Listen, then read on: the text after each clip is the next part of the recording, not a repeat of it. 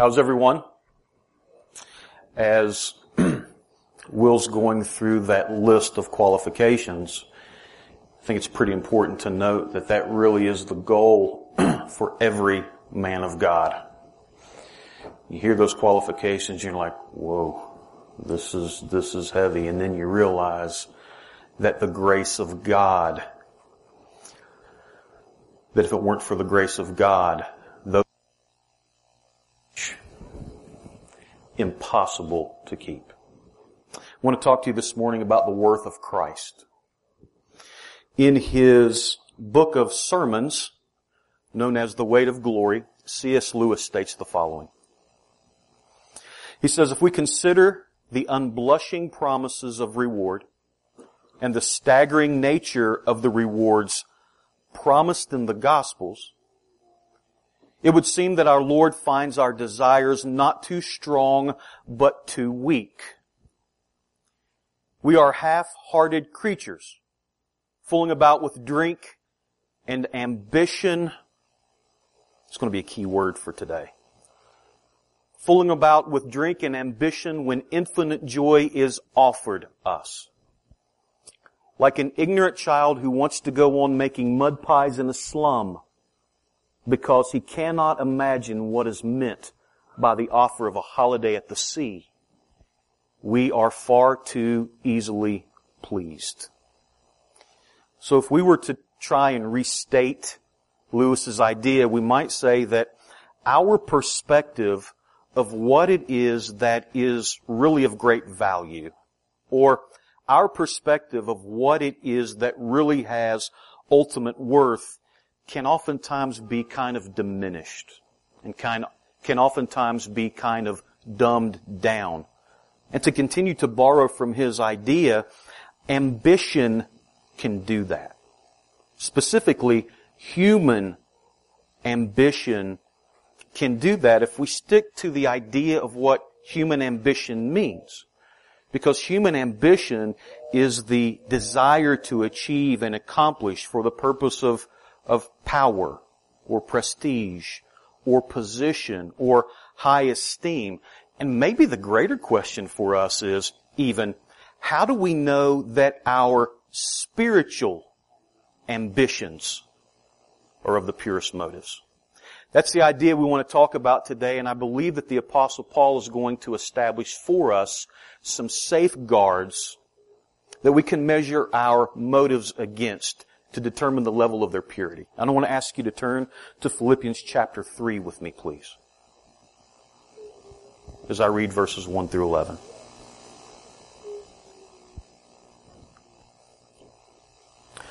Philippians chapter 3, verses 1 through 11. Apostle Paul says this. Finally, my brothers, rejoice in the Lord.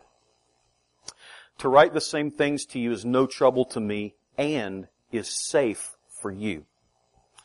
Look out for the dogs. Look out for the evildoers. Look out for those who mutilate the flesh. For we are the circumcision who worship by the Spirit of God and glory in Christ Jesus and put no confidence in the flesh. Though I myself have reason for confidence in the flesh also. If anyone else thinks he has reason for confidence in the flesh, I have more. Then he tells us why. Circumcised on the eighth day of the people of Israel, of the tribe of Benjamin, the Hebrew of Hebrews, as to the law of Pharisee, as to zeal, a persecutor of the church, as to righteousness under the law, blameless. But whatever gain I had, I counted as loss for the sake of Christ. Indeed, I count everything as loss because of the surpassing worth of knowing Christ Jesus my Lord. For His sake, I have suffered the loss of all things and count them as rubbish in order that I may gain Christ and be found in Him, not having a righteousness of my own that comes from the law, but that which comes through faith in Christ the righteousness from God that depends on faith. That I may know Him and the power of His resurrection and may share His sufferings, becoming like Him in His death, that by any means possible I may attain the resurrection from the dead. Let's pray. Father, we are we are humbled this morning as we come before you as a people.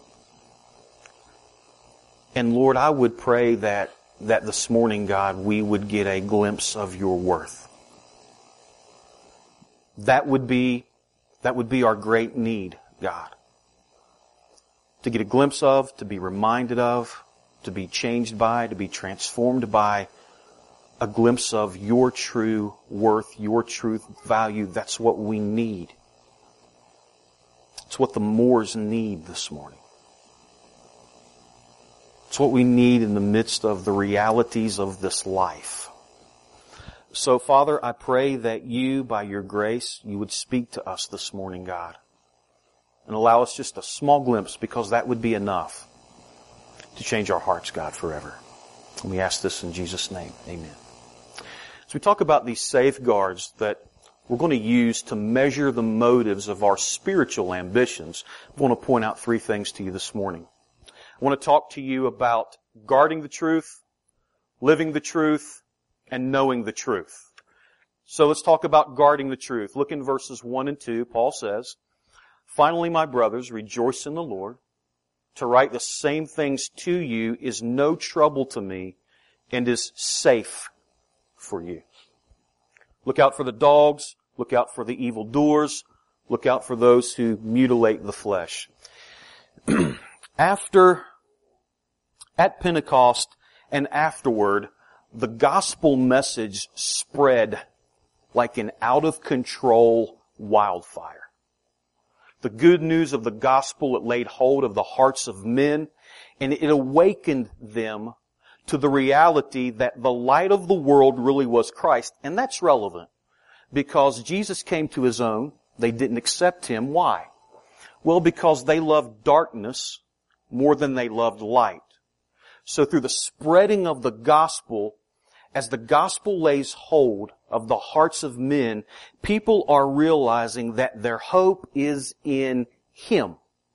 Not in Phariseeism, not in Sadduceeism, not in any type of religion or outward religious activity. And I think it's real important that we stop there and note that through the spreading of the gospel, which is still truth today, that through the spreading of the gospel, God is defining and God is redefining what true religion is. Through the spreading of the gospel, God is being very particular. God is stripping away from men any attention. God is stripping away from men any worth and He is placing maximum attention and infinite worth upon His Son. Through the spreading of the gospel, God is taking attention off of men, off of sex, off of priests, and placing all attention on Himself to kind of relay that this movement of grace has absolutely nothing to do with men. Grace never has, grace never will. A.W. Tozer states, true religion is not discovered or conscripted by man. Christianity grows downward from heaven, not upward from the earth. It does not stand upon the earth. Its roots are in heaven so that man has nothing to say here at all. So the first step of gauging the purity of our spiritual ambitions is found in our desire to exult in nothing absolutely nothing other than the grace of God. And that, beloved, that's the truth that we're to guard. Because it's through the spreading of the gospel that, yeah, there's a renewal taking place in Jerusalem, but spiritual renewal, it always begins the same way every place, whether it be in the context of a local church or in the context of an individual's heart. It begins the same way. Renewal, revival, resurgence, whatever we choose to call it, it begins and it has its stamina when the joy, complete joy, full joy of God's people is found in the worth of who God is and the worth of what God has done based upon grace alone. Grace alone. Paul's very honest in the words that he uses to identify these men as well as identify the idea that these men are promoting. He calls them dogs. He calls them evil doers. He calls them mutilators. Why? Why such harsh language? Well, when the gospel was being spread among the Gentiles, certain group of Jewish men, they were following the trail of the gospel because the gospel always leaves behind it chaos. It always disrupts the norm. So certain Jewish men who are claiming to be believers also, they're following the trail of the gospel, and what they're doing is they're telling men what they must do in addition to what God has already done. Now, they're not denying belief in Christ, but they are adding that the belief in Christ has to be accompanied by circumcision according to the law of Moses. In other words, God has already defined what true religion is. It's God-centeredness. So now these Jewish men are coming behind what God has established and trying to redefine true religion as something that grows downward from heaven and upward from the earth at the same time and they meet in the middle and somehow they intermingle with each other. And as recipients of grace, the very words that they speak, look, it causes us to cringe at the depths of our redeemed hearts. And listen, we can hear the evil. We can hear the mutilation. Listen to their words in Acts 15.1. But some men came down from Judea and were teaching the brothers, listen, unless you are circumcised according to the customs of Moses, you cannot be saved. It's not misinformation. That's evil. I can't imagine stepping into a place that we've been in the past, a place like Africa or somewhere, leading someone to Christ and then turning around and saying, now, unless you take membership the way that we do membership back home, you cannot be saved. See, the ESV that I'm reading from says, look out for those who mutilate the flesh. Does anybody else have a different version? What's your Ken? Okay. NAS says, beware of the false circumcision. Now when the Bible speaks of circumcision, the Greek word means to cut around. Speaking of circumcision. Now, the word that Paul uses for circumcision in chapter 3 verse 2, which is accurately translated mutilation, means to cut through, to cut up, to butcher up to butcher into pieces. Paul is intentionally wanting us to see the graphic images that he's projecting because their attack, the attack of the Judaizers, is a brutal mutilation of grace. It's a brutal mutilation of grace that comes from God alone. Now listen, Paul is indeed offering a battle cry to the church. Of course, Paul is saying, listen, as a group of believers, do not allow false teaching to creep in among you. Now, I would say as a church, and I can speak on behalf of the elders with confidence and, and, and competency, I believe, by saying we are completely dedicated to that, as I'm sure you are. But what about, what about what happens when we step out of the sanctuary of our homes on Monday morning? And we're we're breathing in secular air. What happens then? What happens, what happens when false doctrine is not just about something that's making its way into the church that we're trying to guard, but false doctrine at this point becomes something that's trying to make its way into everyday life. Our everyday lives by suggesting to us that there is something as equal value, even equal value with grace. What happens then when the world's bombarding us and causing us to be tempted in our perspective of what ambition really is?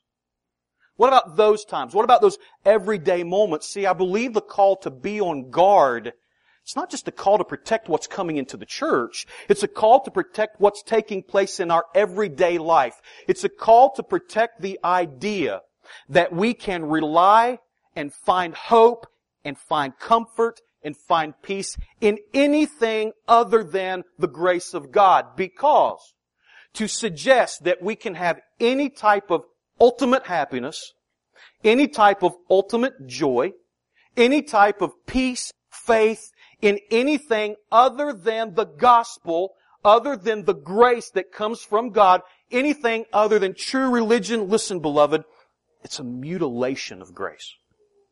It's a mutilation of grace to think that there's anything that is beyond what God has given us that brings us ultimate joy. And that sparks in Paul the exhortation to safeguard this truth. Look what he says in verse 1 of 3.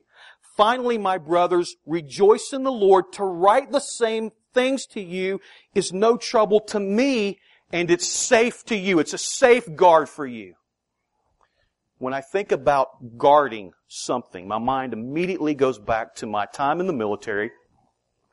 One of the times among many times, I remember being in Nuremberg, Germany, standing in the front gate about 3 a.m on one of the coldest nights I've ever experienced in my life. And I'm there and I'm guarding and I'm watching what's coming in and what's going out. When you think about guarding something, you might even think of the guards of honor who are employed by Arlington Cemetery. The soldiers who 24-7, regardless of the elements, regardless of what's going on in the world, it is their sole duty to guard over the tomb of the unknown soldiers and they're dedicated to it. Or when you think of guarding something, you might even think about a parent. Now listen, if you want to see my wife take on the role of a guard dog, listen, say something about one of her children and she will take on that role quickly. Listen, a mother, a mother's protection against her child is nothing to be trifled with. Agreed? I think the point is we diligently guard over something that we have placed infinite worth on. Listen, I took guard duty serious. And the reason that I took guard duty serious was because of the worth of the thousands of people that were living on this base that I was guarding. The reason that the Arlington soldiers take guarding this tomb seriously is because they have placed a great amount of worth on the memory of those, even though they're known only to God. Listen, we guard based upon worth. We guard over something based upon the worth that we place on something. So I think the question is really, what is the worth that we've placed upon God's grace? Now, how do we continue to monitor even our spiritual ambition? How do we continue this journey? Well, we not only guard truth, but we live truth. Let's start in verse 1 again. Paul says, Finally, my brothers, rejoice in the Lord. To write the same things to you is no trouble to me and is safe for you. Look out for the dogs, the evil doers, those who mutilate the flesh. For we are the circumcision who worship by the Spirit of God and glory in Christ Jesus and put no confidence in the flesh, though I myself have reason for confidence in the flesh also. So let's pay attention to his, his list of the things that he's putting confidence in, or once did put confidence in. If anyone else thinks he has reason for confidence in the flesh, I have more circumcised on the eighth day of the people of Israel of the tribe of Benjamin, a Hebrew of Hebrews, as to the law of Pharisee, as to the zeal of persecutor of the church, as to righteousness under the law, blameless. But, and that's quite a list, but whatever gain I had, I counted as loss for the sake of Christ. So Tozer says that true religion grows downward from heaven and not upward from the earth. Now, if that's the course and the progress of our Christianity, then the apostle Paul is rightly instructing us to rejoice in verse 3. But listen, but not just simply rejoice. To say to a person simply and solely, rejoice, it could suggest that there's another source aside from the downward flow of God's grace that a person can find hope in. Paul's comparison chart says otherwise. Paul looks down these accomplishments as he's going through the file cabinets of his mind.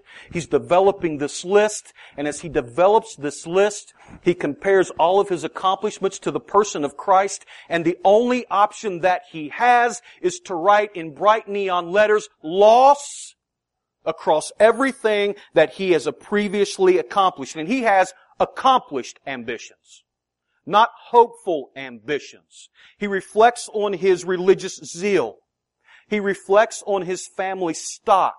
He reflects on his thorough religious education and he notes, and this is the practical application, he notes that all of those things will have its end, but let the practical application lead us to the spiritual truth that, that compared to the worth of Christ, they have no place. They will come to an end, so will ours.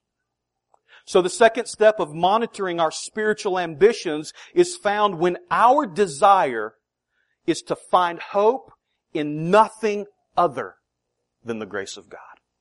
Where does your hope lie? It lies nowhere other than the grace of God. And that's the truth we are to live. Say to a parent, simply rejoice when they've just found out devastating news about their child's health.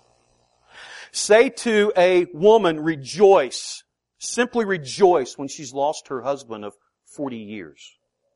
Say to a man, simply rejoice when he's lost his job of 18 years.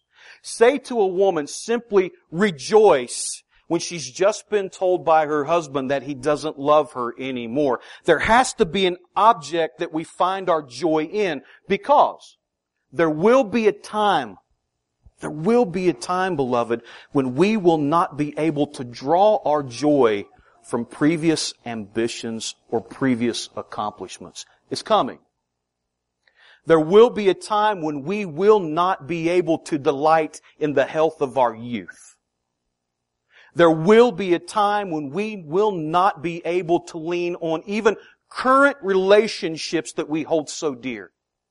There will be a time when we will not be able to trust in the politics that govern our nation to continue to lead us. There will be a time when all of our human capabilities and all of our human accomplishments have no place at all in relation to giving us any type of hope whatsoever. There has to be an object that is of much greater worth than any circumstances that we would ever face. The true story is told of a very faithful follower of Christ. He was a missionary. He was dying of cancer. He was on his deathbed. And his wife faithfully stayed beside him at all times, wiping his brow with a rag. And in doing so, she seemed happy.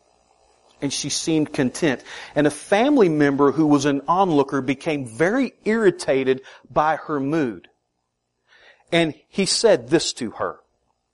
How can you be so happy when something so evil is happening? Wow, that's a relevant question. And that question applies to all of us. We might not call it evil, but we'll call it a trial because it is. We'll call it a problem. We'll call it suffering. Very relevant question. This is how she answered. Let's revisit the question. How can you be so happy when something so evil is happening? Here's her reply. My husband deserves to go to hell just like you and just like me. And because of Christ alone, in a few hours, my husband will be with God in heaven. Is that not worth rejoicing about? That's why Paul says, reorient your affections, redirect your attentions, realize how you're living your life, be aware of the way that you live. And how does he say to do that? He issues a command. The command is rejoice in the Lord. Rejoice in the downward growth of your Christianity and know that there is nothing good that's coming from any type of upward growth because there is none. And it seems as if Paul is establishing rejoicing in the Lord as the necessary measure that we take in order to not put any confidence in the flesh. Because to rejoice in the Lord means that I find my complete joy, my complete satisfaction, my complete hope, my complete faith, my complete trust, my complete hope for the present, my complete hope for the future in the worth of who Christ is and not based on any accomplishments or present or hopeful ambitions. And in addition to that, it seems as if Paul is presenting his case as if this is simply the normal Christian life. Because Paul is calling on the Philippians to rejoice. He's rejoicing from prison.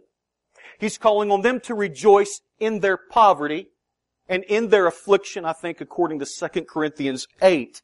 And we know that the apostle Paul, he's not talking about a joy that can come from favorable circumstances because the reality is they don't have many. He's talking about a joy that comes from placing a greater worth, a more infinite worth on something that has such value that it so far surpasses where we are in life and our circumstances and our problems. You know what I believe that Paul is ultimately saying to us? I think he's saying, yes, guard truth. Yeah, he's saying live truth out, but how do we even do those things? Lastly, we do those, we accomplish those by knowing truth. Knowing truth. Let's read verses 7 through 11. We'll have this embedded in our minds, hopefully in our hearts. But whatever gain I had, I counted as loss for the sake of Christ. Indeed, I count everything as loss because of the surpassing worth of knowing Christ Jesus, my Lord. For His sake, I have suffered the loss of some things, the things that were on my list, no, all things. He's identifying with everyone. If you can identify with Paul things, then Paul's going to identify with your things by saying, I count all things. All things as loss. I've suffered the loss of all things and count them as rubbish in order that I may gain Christ and be found in Him. Not having a righteousness of my own that comes from the law, but that which comes through faith in Christ, the righteousness from God that depends on faith, that I may know Him and the power of His resurrection and may share His sufferings, becoming like Him in His death that by any means possible I may attain the resurrection of the dead. Paul is talking about knowing Christ. We are too. We're talking about this morning about knowing truth in the form of knowing a person by the name of Jesus Christ because Paul is sustained by this truth. In the midst of his suffering, he is sustained by this truth that suffering the loss of not some things, but that suffering the loss of all things results, as he's taken his list, he's stamped loss across it, he's sustained by the truth that suffering the loss of all things leads to the gain of the most important thing, which is the person of Jesus Christ. That I may know Him. The word know, it's from a Greek word that highlights the intimate love relationship that exists between a husband and his wife. Notice verse 8 again. I count everything as loss because of the surpassing worth of knowing Christ Jesus my Lord. For His sake I have suffered the loss of all things and count them as rubbish in order that I may gain Christ. We're introduced to the third step engaging the purity of our spiritual ambition. And it's found in our desire to know and value the person of Jesus Christ above all things. What things? Above all things. When I was very young and uncaring of myself, I recklessly pursued my current wife. Now, for those of you who do know where Hamlet lives, I lived about three, four miles back from him. My wife lived in Mount Hope, so I don't know exactly how many miles it is across that mountain. Do you have an idea? Okay, 10 miles. There were numerous times that I literally walked that mountain. Numerous times that I walked that mountain just to see her, even if it was for a brief moment. When you value something, when you value a person, a place, or a thing above yourself, that really does have the ability to govern what you do, doesn't it? And you find yourself, if you've placed great worth upon that person, place, or thing, you find yourself being governed in radical ways. But I believe that there's a greater test that determines our worth of something greater than that immediate moment. In other words, I don't think that we can, that I can look at the current value that I place on my wife based upon how I lived, how I acted, how my affection for her was governed 20 years ago. The greater test is how do I value her right now? My marriage relationship cannot currently be sustained in the present because of past affection. The issue is how do I value her right here, right now? Paul says, whatever gain I had, I counted past tense as loss for the sake of Christ. It sounds like at one point the apostle Paul had a very sound, very solid love affair with the person of Jesus Christ. But I want you to notice that he goes on to say in verse 8, Indeed I count present tense everything is lost. In other words, this love affair that God started with the apostle Paul many years ago in the past, it's still going strong in the present. You remember what it was like when you got your first new car or your first new used car? Do you remember, you remember that immediate value and that immediate sense of worth that you placed upon that car? Maybe it was a new toy, maybe it was a gun, maybe it was the updated, the newest updated phone, smartphone. Do you remember that immediate sense of worth that you placed on that? Listen, before you get into my new car, I need you to wipe your feet off, kids. No Cheetos in the back. No eating in the car. But it doesn't take long to come to the conclusion that, you know what? It's just really a car. And before you know it, the kids are in the back, they're eating Cheetos, they're rubbing their hands on the seat, wiping their hands off, and it's like, I don't care. Okay? Paul seems to suggest, Paul seems to suggest that a person who has established the person of Christ as their ultimate worth and their ultimate value has entered into a love relationship that never gets old.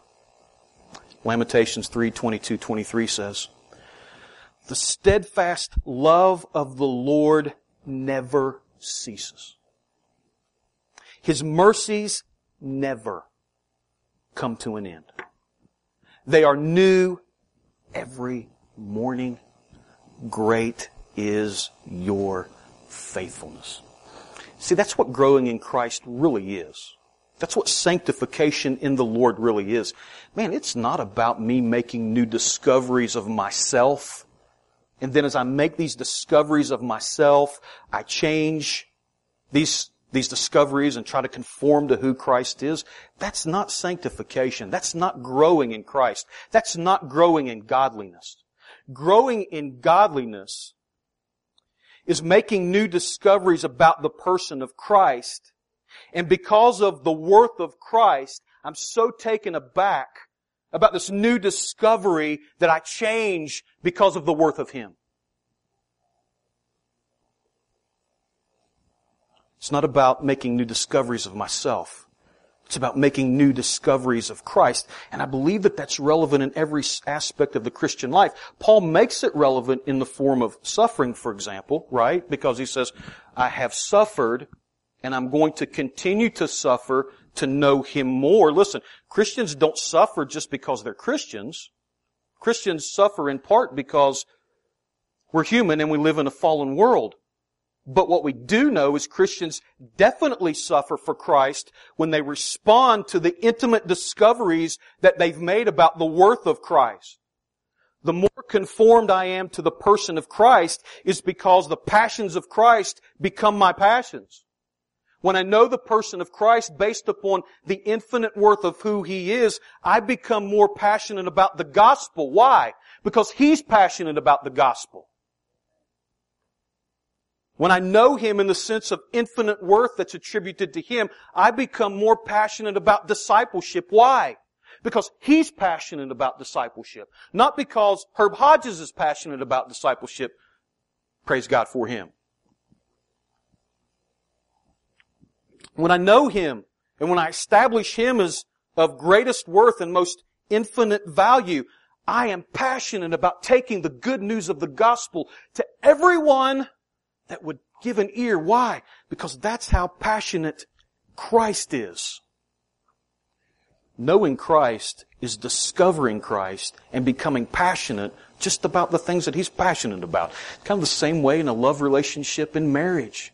You discover new truths and new treasures about your wife, and you're excited about what you've discovered about her to the point that you want to respond to what you've discovered.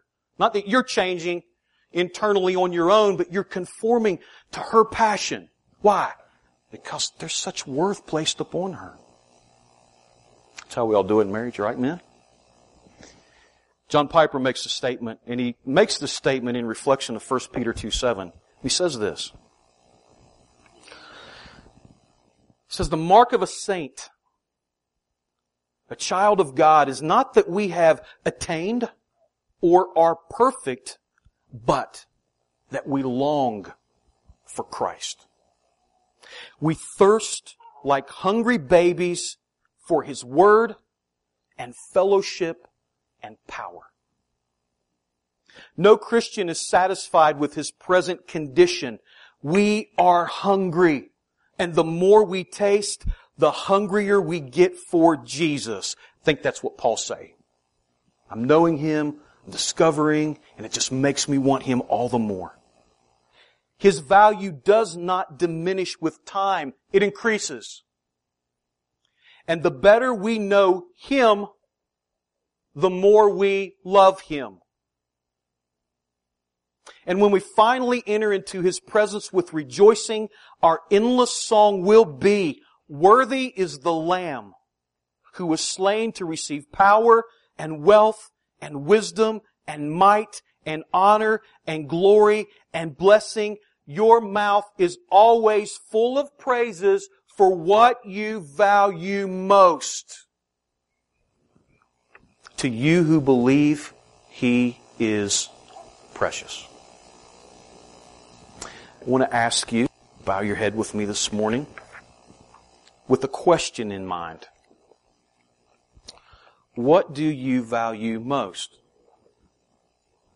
John Calvin said that we need to reflect on the worth of Christ because we're so captivated by the allurements of the world that eternal life fades from our view. And in consequence of our carnality, the spiritual graces of God are far from being held by us in the estimation which they deserve.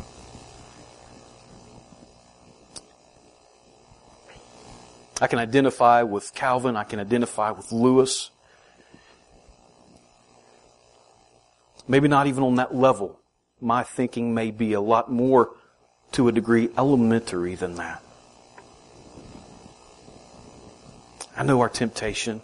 Young, old, middle-aged man, teenage boy, teenage girl. Sometimes we can think that the Christian life is about giving up a bunch of stuff. Christian life is about what I have to give up. The Christian life is about what I can't do or can't have. Listen, I pray, beloved, that the Spirit of God would speak to us and remind us this morning that anything that we give up is based upon the worth of He who is by far more value than anything we could obtain, have, want, desire.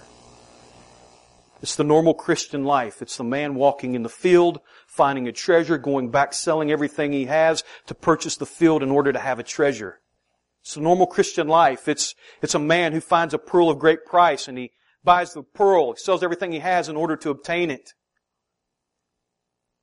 And so I pray this morning that we would be reminded of the value of Christ as seen in the gospel, as seen on the cross. As we see God reaching down into the hearts of men, we see true religion, God reaching down, Christianity coming downward from God to us. Only because of the great love by which He loved us and He was not obligated to do so. But He chose to love us with such a great love in spite of us.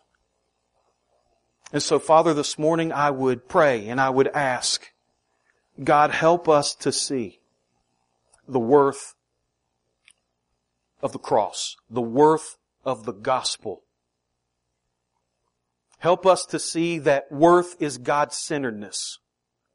Help us to see that worth is found when all attention and all, all worth is taken away from men and it's placed upon you Help us to see this morning, God, that, that Lord, we need oriented. We need oriented to true religion, God. So I pray this morning that, Father, you would speak to us.